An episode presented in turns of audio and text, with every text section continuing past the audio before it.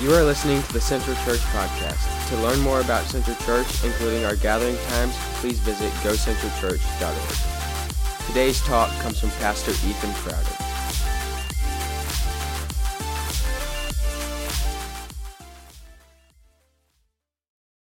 If you have a Bible, go ahead and meet me in Luke chapter 10, is where we will be together this morning. Uh, Luke chapter 10. Um, and you may have seen this card uh, on the seat that you sat down on.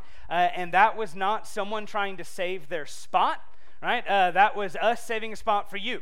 Um, but what I want you to do is I want you to take this card, and we're going to get to this card. Uh, but I want you to just kind of stick it behind your Bible or uh, whatever it may be, um, and we will get to that here in just a minute. Uh, my name's Ethan. Uh, I get the privilege of being the pastor here at Central, and so uh, if you are new with us, we just want you to know uh, how grateful we are that you are here worshiping with us, and it's always our hope that you feel loved at Central. Um, and so, any way that we can help you feel loved, please, please, please let us know. Um, well, I love um, interesting interviews with interesting people. Uh, I grew up uh, kind of as a nerd. Well, let me change that. I, I wasn't a nerd. I am a nerd, right? And I'm, I'm okay with that. I'm fine with that. So um, on Sunday nights, I would watch 60 Minutes with my parents. Uh, on Sunday morning, as we were getting ready to go to church, uh, we would have uh, CBS Sunday morning on, uh, listening to the interviews and the stories. And even today, uh, the way that I pass the time is as I drive, I listen to podcasts with interviews. I, I love good stories. Um, and I love good, true stories about real people. And I love listening to those people be questioned just kind of about their life or about their work or about whatever it may be. A, a good interview uh, is hard to find, it's kind of an art. As we look here at Luke chapter 10, uh, we're going to find Jesus being interviewed. Uh, now, here's, here's something we know that I, have learned over the years is um, one, a good interviewer is hard to find, but then second, is that sometimes the people doing the interviewing uh, are coming with kind of, we might say, false motives, right? Uh, or not the purest of intentions. Maybe they're, they're trying to do an interview to try to get a gotcha or whatever it may be. And as we look here in Luke chapter 10, that's what we're going to see. We're going to see Jesus being interviewed uh, by a gentleman, and he's going to ask him some questions and he's not asking Jesus these questions uh, because he really uh, is curious about what Jesus is going to say, but instead he's trying to trip Jesus up. Uh, he's, he's trying to trap Jesus uh, in his words and with these questions. And uh, as we're going to see, you cannot trap Jesus right? If you are going uh, to try to trap someone up or, or trip someone, Jesus isn't the one to do it, right? Everyone else is playing checkers, Jesus is playing chess, right? It, it's just completely different. And so as we look here at Luke chapter 10, we're going to look at this parable of the Good Samaritan, and we're going to see this that everyone is your neighbor. Everyone is your neighbor. Last week, uh, we started this series asking this question who's your neighbor? Uh, we pulled that question right from this passage, and really, what we're going to see is that might not even be the best question to ask. Uh, but to answer that question, who's your neighbor? It's everyone. Everyone is your neighbor. Uh, well, hey, we're going to be in Luke chapter 10. We're going to start in verse 25. Uh, let me invite you to stand as we honor uh, the reading of God's perfect and precious and living and active word uh, this morning. Uh, starting in verse 25, we're going to read down uh, to verse 37. Uh, the Spirit says to us this morning, And behold, a lawyer stood up to put him to the test, saying, Teacher, what shall I do to inherit eternal life? He said to him, What is written in the law? How do you read it? And he answered, You shall love the Lord your God with all your heart, and with all your soul, and with all your strength, and with all your mind, and your neighbor as yourself. And he said to him, You have answered correctly. Do this, and you will live. But he, desiring to justify himself, said to Jesus, And who is my neighbor? Jesus replied, A man was going down from Jerusalem to Jericho, and he fell among robbers who stripped him and beat him and departed, leaving him half dead. Now, by chance, a priest was going down that road, and when he saw him, he passed by on the other side. So, likewise, a Levite, when he came to the place and saw him, passed by on the other side. But a Samaritan, as he journeyed, came to where he was, And when he saw him, he had compassion. He went to him and bound up his wounds, pouring oil and wine. Then he set him on his own animal and brought him to an inn and took care of him. And the next day, he took out two denarii and gave them to the innkeeper, saying, Take care of him, and whatever more you spend, I will repay you when I come back. Which of these three do you think proved to be a neighbor to the man who fell among the robbers? He said, The one who showed him mercy. And Jesus said to him, You go and do likewise. This is God's word. You can be seated. Would you pray with me? Father, thank you for your word, that it's true. Father, thank you that it's living and active, it's sharper than any two edged sword. Uh, Father, I pray that you would be with us this morning, that you would speak to us through it. Father, I pray that you would convict us, that you would convict me where we need to be convicted, that you would encourage us where we need to be encouraged. And Father, I pray that we would be equipped to go and do likewise. Father, we pray this and we ask this in Jesus' name. Amen. Uh, well, as we look here at Luke chapter 10, as is often the case uh, when we read the Gospels and when Jesus is telling a story, uh, Jesus isn't, uh, he, he's not going to give us these ideas to kind of hang our hats on because he's, he's telling stories, he's teaching through parable. And so, uh, as we look at these scenes, really we're going to see kind of some movements in the scene. And so, uh, we see that everyone is your neighbor. That's what Jesus is teaching us.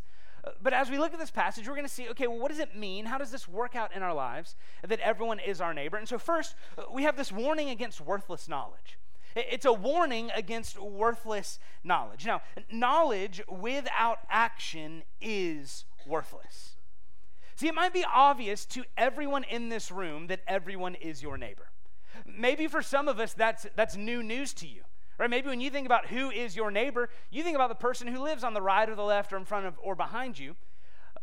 But we can all, let's just for the moment say that we all already knew that everyone is your neighbor.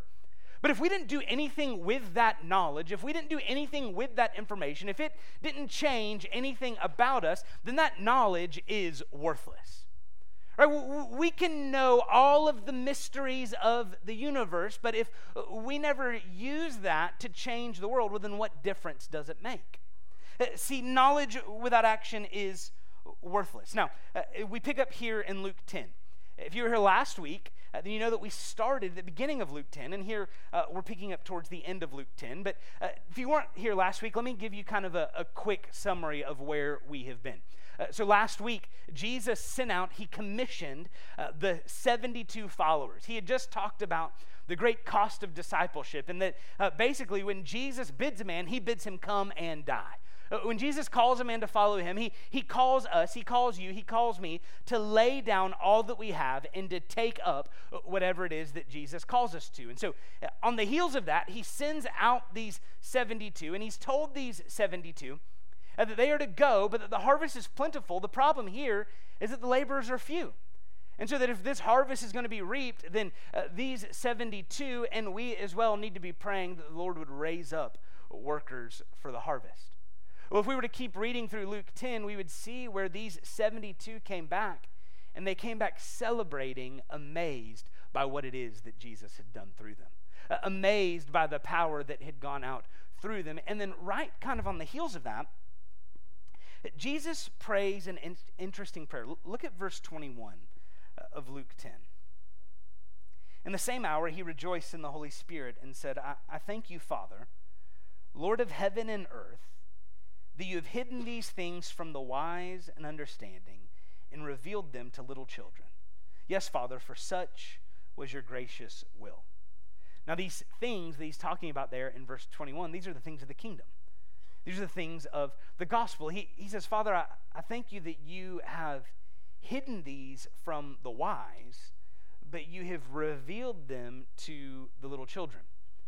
Now, what we're going to see here in this parable of the Good Samaritan, verse 25 down to verses 37, is really Jesus giving us an example. Luke giving us an example of what does it mean that these things have been hidden from the wise? These are an example of that hiding. So, verses uh, 25 through 28, this lawyer stands up uh, to test Jesus. Now, uh, two things to know here. So, when here, when Luke's talking about this lawyer, this isn't a lawyer the way you and I would think of a lawyer today. Uh, this is a teacher of the law. This is an expert in the law of the Old Testament.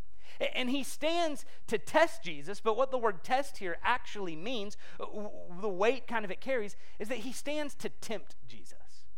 He stands to, to try to catch Jesus in a, a trap, as we've already said. And so he stands and he asks Jesus a question. And the, the question that he asked, I actually think it's an important question.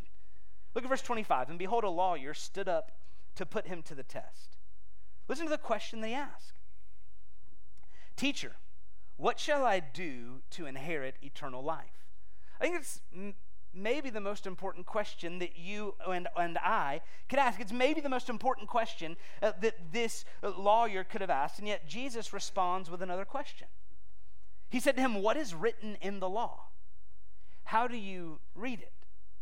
See, throughout his ministry, when a question is asked, Jesus always points back to the scriptures. Uh, for Jesus, the most fundamental, the most foundational starting point was the Bible, it was the Old Testament.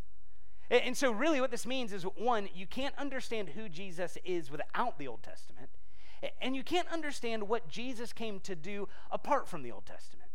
See, Jesus didn't come to abolish the law, but to fulfill the law. Right? J- Jesus came to give us a picture to show us what does it mean, what does it look like for someone to fulfill the law perfectly. And so here, whenever this lawyer comes and he, he asks Jesus this question, Jesus, he doesn't pontificate, though he could have because he's God. Instead, what does he do? He says, Well, what does the law say?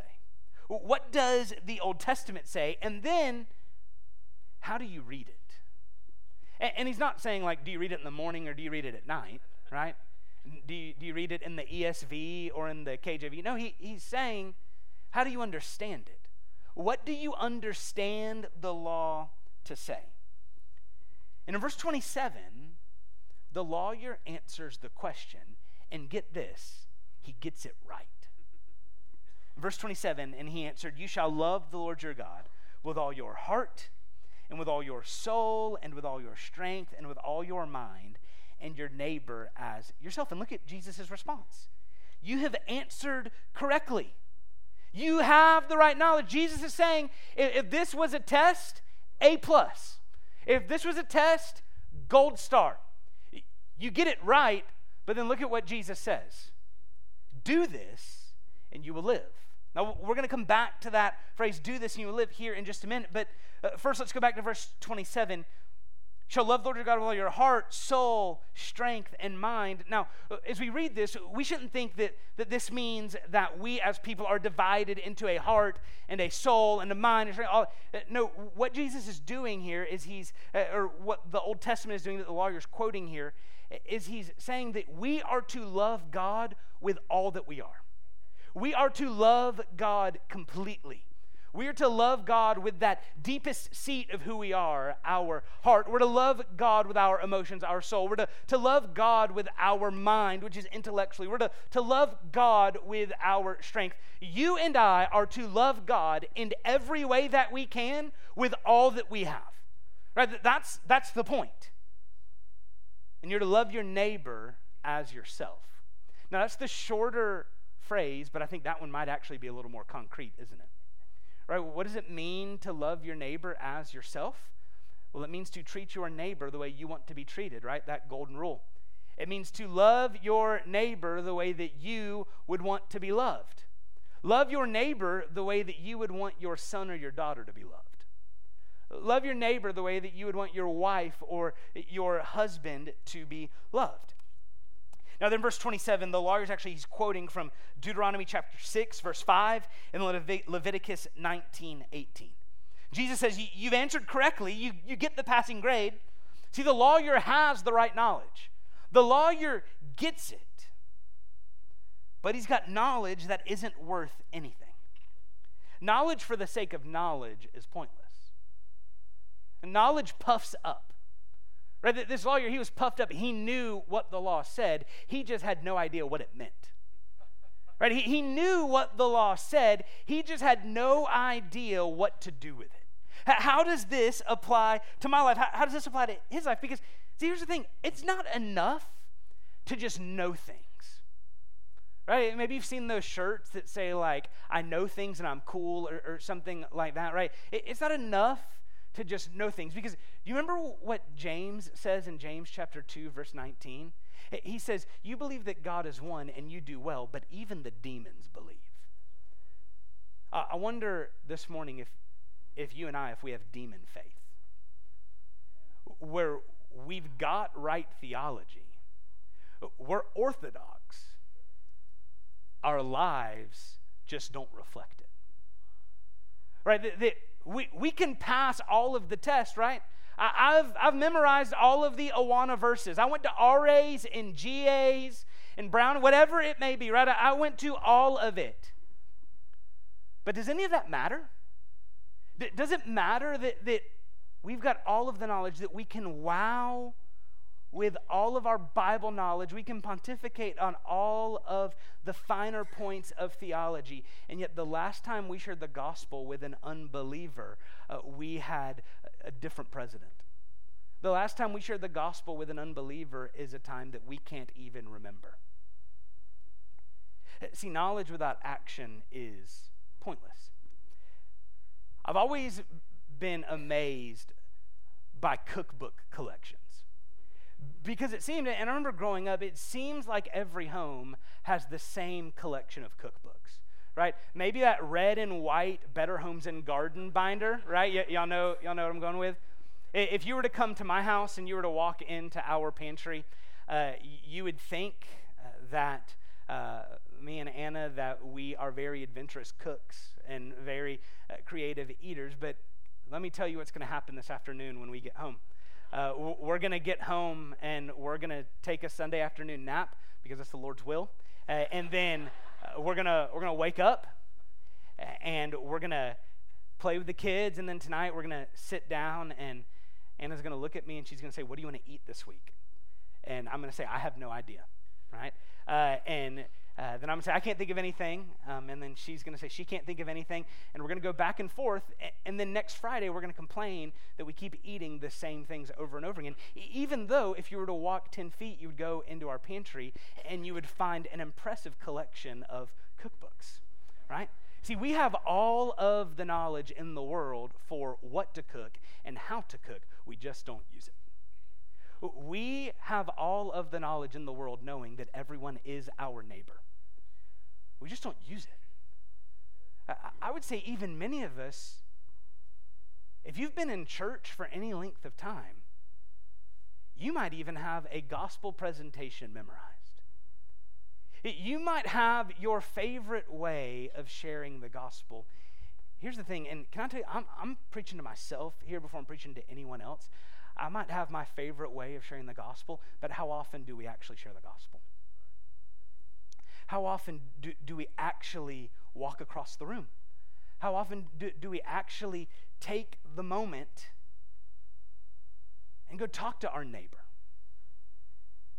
See, we can know who our neighbor is, but here's the question does it matter? Does it matter for eternity that you know who your neighbor is? Doesn't matter for eternity that I know who my neighbor is.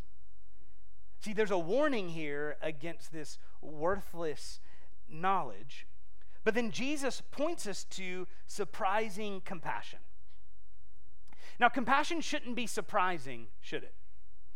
But in our world, it often is. And really, I don't think that this is a unique part of our culture. I actually think that this has been a problem or this has been kind of a point of uh, culture of the world from the beginning because we see the surprising compassion here in Luke 10.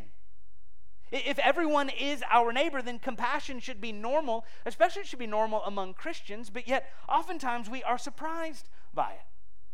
In verse 29, the lawyer, this teacher of the law, he's going to ask a second question. But he, desiring to justify himself, said to Jesus, And who is my neighbor? Now understand, this is dangerous territory. The moment that you feel the need to justify yourself to Jesus is a bad place to be. The, the moment that you get to the point where I need to justify myself to Jesus, because understand this Jesus justifies, right? Jesus is the justifier, not us. But this, this lawyer, he's desiring to justify himself. And so he says, Who is my neighbor? This is around the heels of Jesus saying, Go and do likewise. Right? You, you know, you should love Lord your God with all your heart, soul, mind, and strength, and your neighbor as yourself. And then Jesus said, All right, go and do likewise, and you will live. And so this lawyer, this teacher of the law, he says, Well, well Jesus, who, who is my neighbor?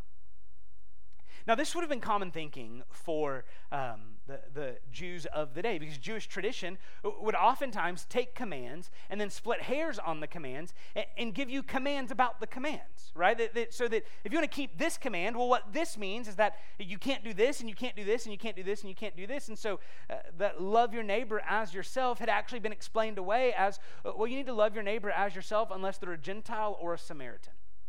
Uh, because Gentiles were unclean and Samaritans were unworthy of the blood that pumped through their veins. Because Samaritans were the descendants of those uh, who had intermarried with uh, Jews and Gentiles, and so the Jews looked at Samaritans as less than. They looked at Gentiles as less than. So you should love your neighbor as yourself unless they look like that. You should love your neighbor as yourself unless they look like this. Now, this isn't the point of this passage, but I feel like we need to be clear here. Like, racism is, should be damned to hell, right? That it has no place in the kingdom.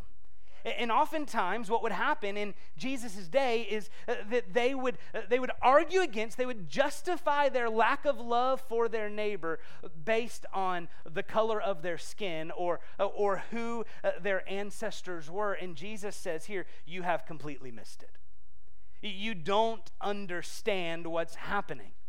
And so here, uh, he answers this question from this lawyer with a story, and it's a, a, familiar story to us, and it actually would have been a familiar setting uh, for uh, Jesus and for his audience. Look here verse 30 jesus replied a, man was going down from jerusalem uh, to jericho and he fell among robbers. Now uh, this road from jerusalem to jericho was 17 to 18 miles long.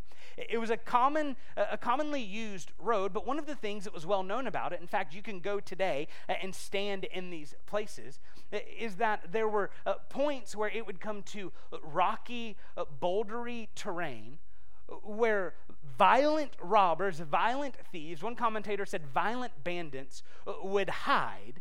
And then, as a lone traveler would come through, they would jump out and they wouldn't just rob them, but they would violently beat them. They would strip them of everything they had, clothes included, to leave them naked and half dead, because it wasn't enough just to take what they wanted, they needed to inflict violence. And so, when Jesus says this, everyone knows what he's talking about they've left this man half dead. And then in verse 31, we're introduced to a few characters. Now, by chance, a priest was going down that road, and when he saw him, he passed by on the other side. So, likewise, a Levite, when he came to the place and saw him, uh, passed by on the other side. So, he's going to introduce us to three characters, but let's just talk about the first two for a moment. First, the priest. Jesus makes it clear that the priest goes out of his way to avoid helping this man in the ditch. Verse 31 he was going down that road, and when he saw him, he passed by on the other side. He went around him. Now, maybe it's because the priest didn't want to risk becoming ceremonially unclean uh, by touching a dead body. Uh, but in the process of not risking becoming ceremonially unclean, uh, he becomes morally unclean, right? By, by refusing to love his neighbor. Now, Jesus gives us the idea here that the priest, he didn't avoid the man in the ditch because of his great piety and devotion. He avoided the man in the ditch because here's the thing it's inconvenient to love your neighbor. And so this priest passes by on the other side, and the next, what do we have? Is we have a Levite. When he came to the place, saw him, and he passed by on the other side as well. Now, a priest, their job uh, was to offer sacrifices in the temple, uh, pleasing to the Lord. They were descendants of uh, Aaron. The Levites, uh, they were to assist the priest uh, in their duties in the temple. The problem with the, the priest and the Levite is that they knew what the law required, they knew what it said, but they ignored it. Because loving your neighbor is typically not easy. Loving your neighbor is typically inconvenient. What I have found is the, the best times to love your neighbor uh, are the time when you don't have the time. Right? The, the best time to love your neighbor might be when you are already running late to that appointment. The, the best time to love your neighbor might be when you are just sitting down to eat. The best time to love your neighbor uh, might be right whenever you're about to start watching that TV show or read that book or, or whatever it may be. The, the best time to love your neighbor might be when things are going really well in your life, really bad in their life, and you just don't want to get involved. Right? I just don't have the energy. I just don't have the time. I, I, I just don't have the desire. And then Jesus, he, he introduces us to the third character. Verse 33. But a Samaritan, as he journeyed, came to where he was, and when he saw him, he had compassion. This is surprising compassion, unexpected compassion. Look at what he does. He went to him, he bound up his wounds, pouring on oil and wine. Then he set him on his own animal, brought him to an inn, and took care of him. The next day he took out two denarii and gave them to the innkeeper, saying, Take care of him, and whatever more you spend, I will repay you when I come back. Which of these three do you think proved to be a neighbor to the man who fell among the robbers?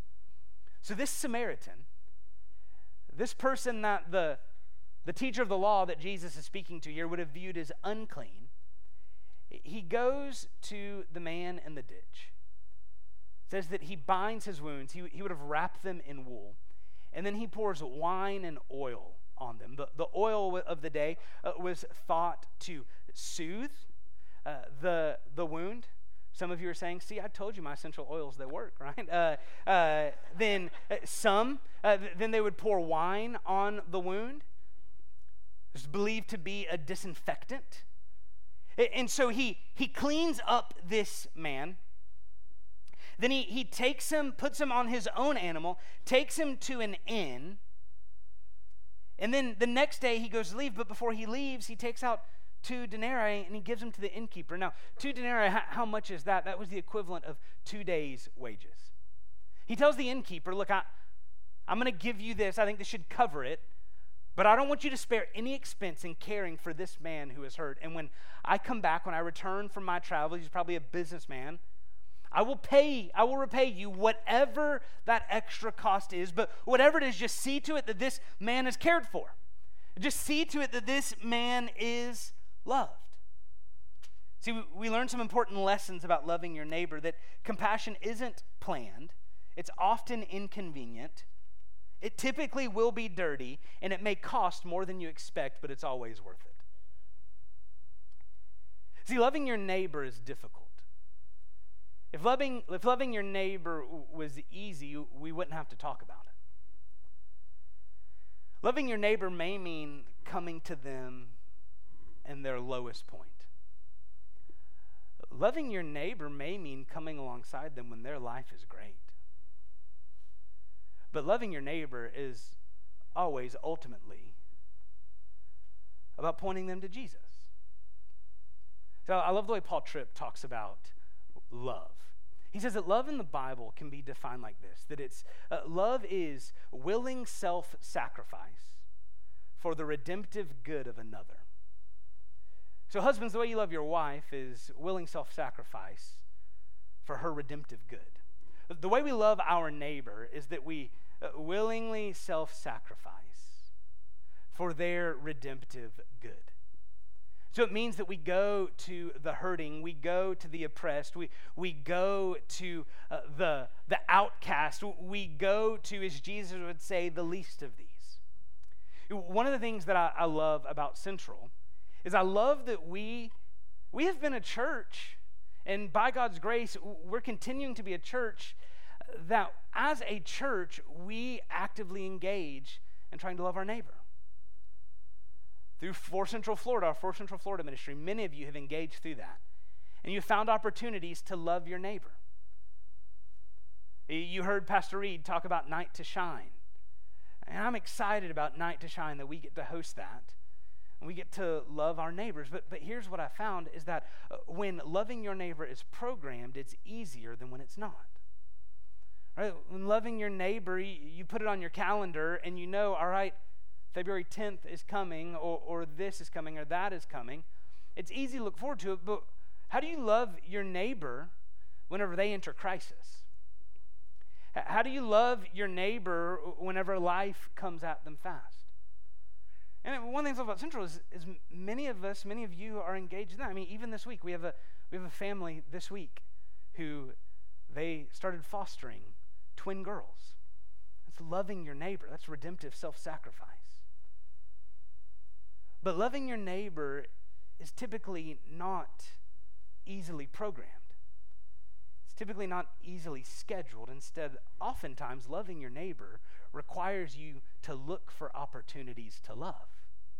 Right? It, it requires you uh, to look for opportunities to care for them. And see, loving your neighbor is really how the door is opened for that redemptive good.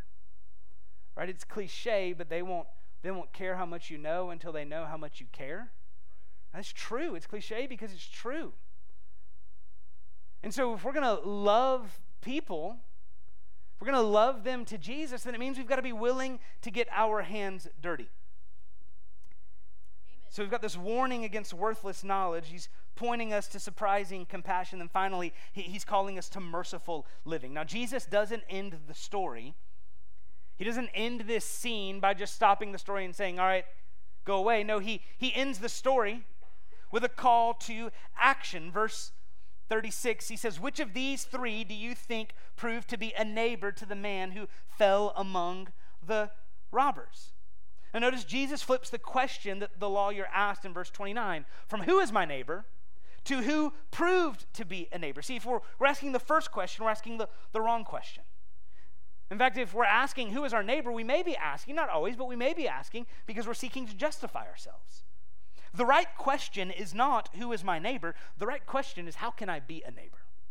Uh, the right question is how can I leverage my life to be a good neighbor today? Verse 37, the, the lawyer answers Jesus' question.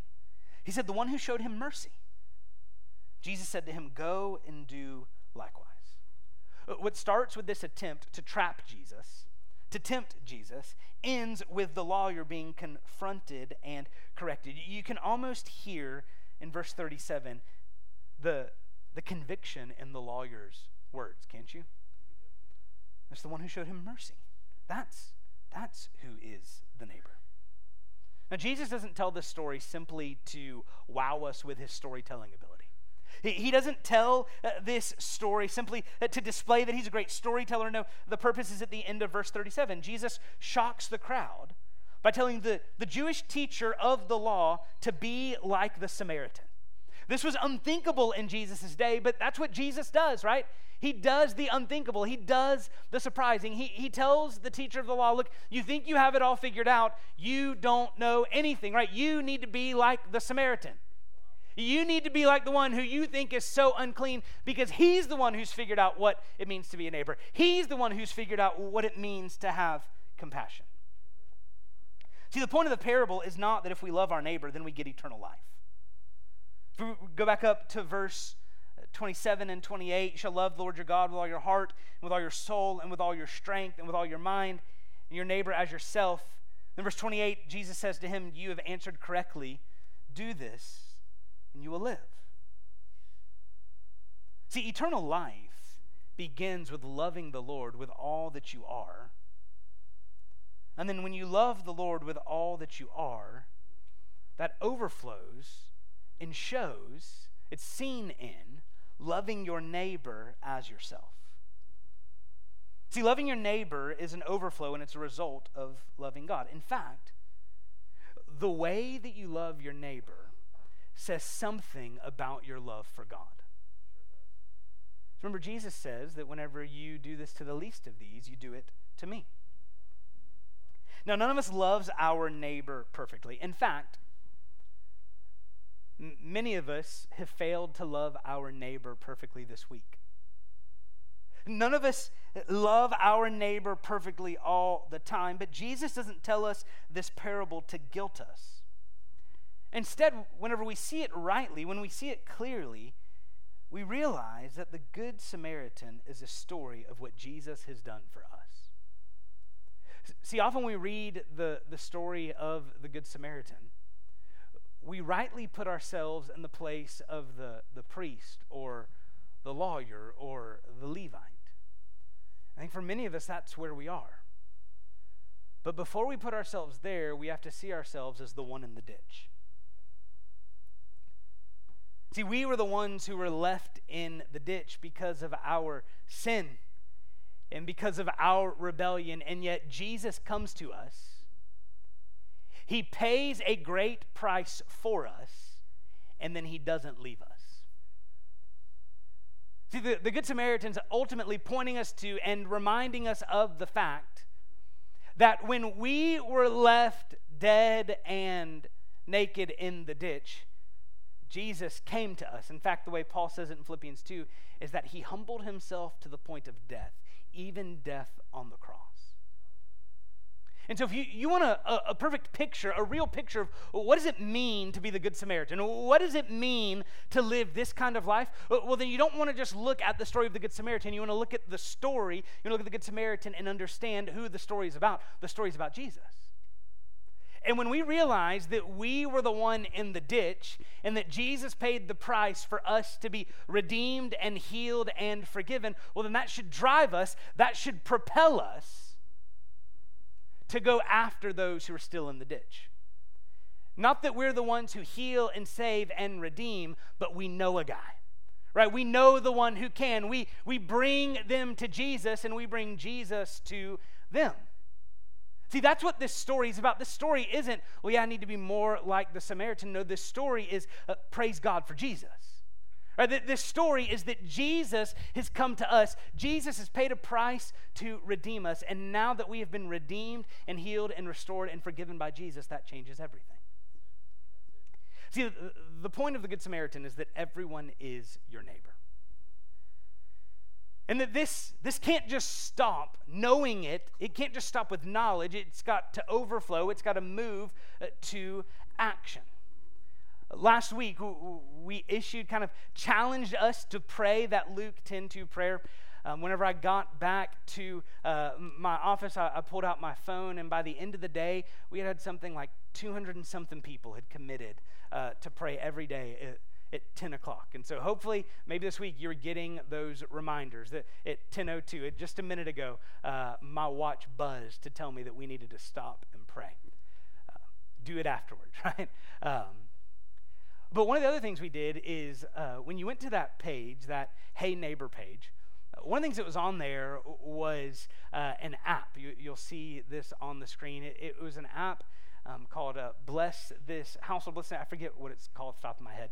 Um, but what you see on the screen um, is this these are people in our church body uh, spread out throughout Central Florida who said, Hey, I want to pray for my neighbors. Um, and so this week, uh, 260 people have taken the challenge to pray for their neighbors day by day by day. Um, so if you haven't signed up for that app, uh, you don't have to do it on your phone. You can do it on the computer uh, every day. The way I'm using it is every morning at 6 o'clock, I get an email. Uh, and in that email is a, a, a list of uh, five or so of my neighbors uh, and an example prayer to pray for them. And so that's what I've been doing.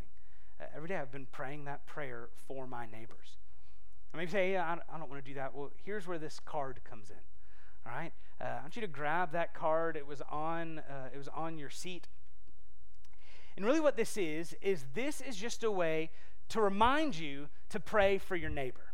So I want you to take this card, and maybe even now, maybe right now, you know who your neighbor is. Or, or, maybe you live in kind of a new community. Maybe you've just moved. Maybe you don't know who your neighbor is, but maybe you can say like red house, right? Or guy who drives really fast. Whatever, uh, whatever it may be, right? You, you put that on there.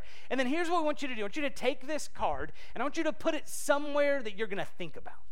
Uh, put it somewhere that you're going to see. So maybe it's on uh, your bathroom mirror, maybe it's in your car somewhere, uh, maybe it's with your Bible so that as you read your Bible each day, you're reminded to pray for that neighbor. But, but here's what I want you to do. Even right now, I want you to take that pen that's in the pew in front of you or the pen that you have, and I want you to go ahead and write that neighbor's name down on this card. Right? Maybe say, Ethan, I've got like six neighbors. I don't know who to pray for. Well, pray for the one that you like the least. I, I, I don't know, right? Uh, pray, pray for the one that you like the most. Whoever it is, right? Just write that name down. Because here's the thing reaching all of your neighbors starts with reaching one neighbor. Right? Praying for all of your neighbors starts with praying for one neighbor. So I want to invite you to, to grab that card, write that neighbor's name down, and then put it somewhere and do what it says, right? I'm committing to pray for my neighbor. Maybe, maybe just today you, you use, or each day this week you use that prayer, right? Jesus, give me your eyes for the one and help me to see those around me the way you see them. That's what we invite you to do, right? It's uh, we know that we we haven't been given this knowledge just for the sake of knowledge. We've been given this knowledge to put into action. And so that action starts with praying. You can go to that, uh, that page that we had up last week. It's gocentralchurch.org slash hey neighbor. You can sign up. If you didn't sign up for those text alerts last week, you can sign up for them this week. And also on there, you'll find resources uh, to help you uh, on how, uh, how can you be a better neighbor. Next week, we're going to have some things we're going to put in your hand to, to kind of encourage you to be a neighbor. Uh, this week, I was hearing stories from people who had already ordered some of the things on there or books. They had already ordered the ebook versions of these books, and they were reading it because they want to be serious about reaching their neighbors. I mean, you don't have to order a book to do it, but, but those are the kind of resources that are on there, and we'll have more for you next week. But I just want to invite you and encourage you to pray for your neighbor. Maybe, maybe this morning you, you'd say, Ethan, I, I need to talk more about this this Jesus who's come and who's rescued and restored and redeemed and healed and all of that. Man, we would love to talk with you about that. At the end of this service, we'll have our next steps team down front. They would love to talk with you. Uh, we'll have staff in the lobby. You can find them kind of towards the left or towards the right, right out those doors. They're there ready to talk with you, ready to pray with you about this Jesus who left heaven, lived a perfect life, died an atoning death, a, a sinner's death to take your punishment, to take my punishment. And then he rose from the grave and he offers us that same life. And so, if you've never experienced life, if you've never experienced forgiveness, and we want you to know that today. Right, that's why we are doing what we're doing today, because we want people to know. We want eternity to be different because of Central Church. Uh, so, if that's you, man, we would love to talk with you. We would love to pray with you. Would you pray with me now? Lord, thank you for your mercy. Father, thank you that you have come to us. Lord, thank you that, that you have come to me. Lord, that you didn't leave us in the ditch, but Father, instead you have you have sent Jesus Christ, your one and only Son, to come to us and to redeem us out of the ditch. Father, that Jesus has come to us and He has made a way for us to be healed. He has paid the price for us to be redeemed and restored. Father, I pray that we would know and that we would taste and that we would see and that we would experience the, the good news of the forgiveness that Jesus gives. And Father, I pray that as we experience this forgiveness, Lord, I pray that we would be propelled, we would be driven, we would be motivated to love our neighbors not just as we love ourselves, but Father, that we would love our neighbors the way that we have been loved in Jesus Christ. Father, that we would be ready and willing to sacrifice, to love them, to love them right where they are, to meet the need that they have. And Father, I pray that as we show the love of Jesus, we would be faithful to share the love of Jesus. And Father, that we would love people all the way to Father, we pray this and we ask this in Jesus' name. Amen.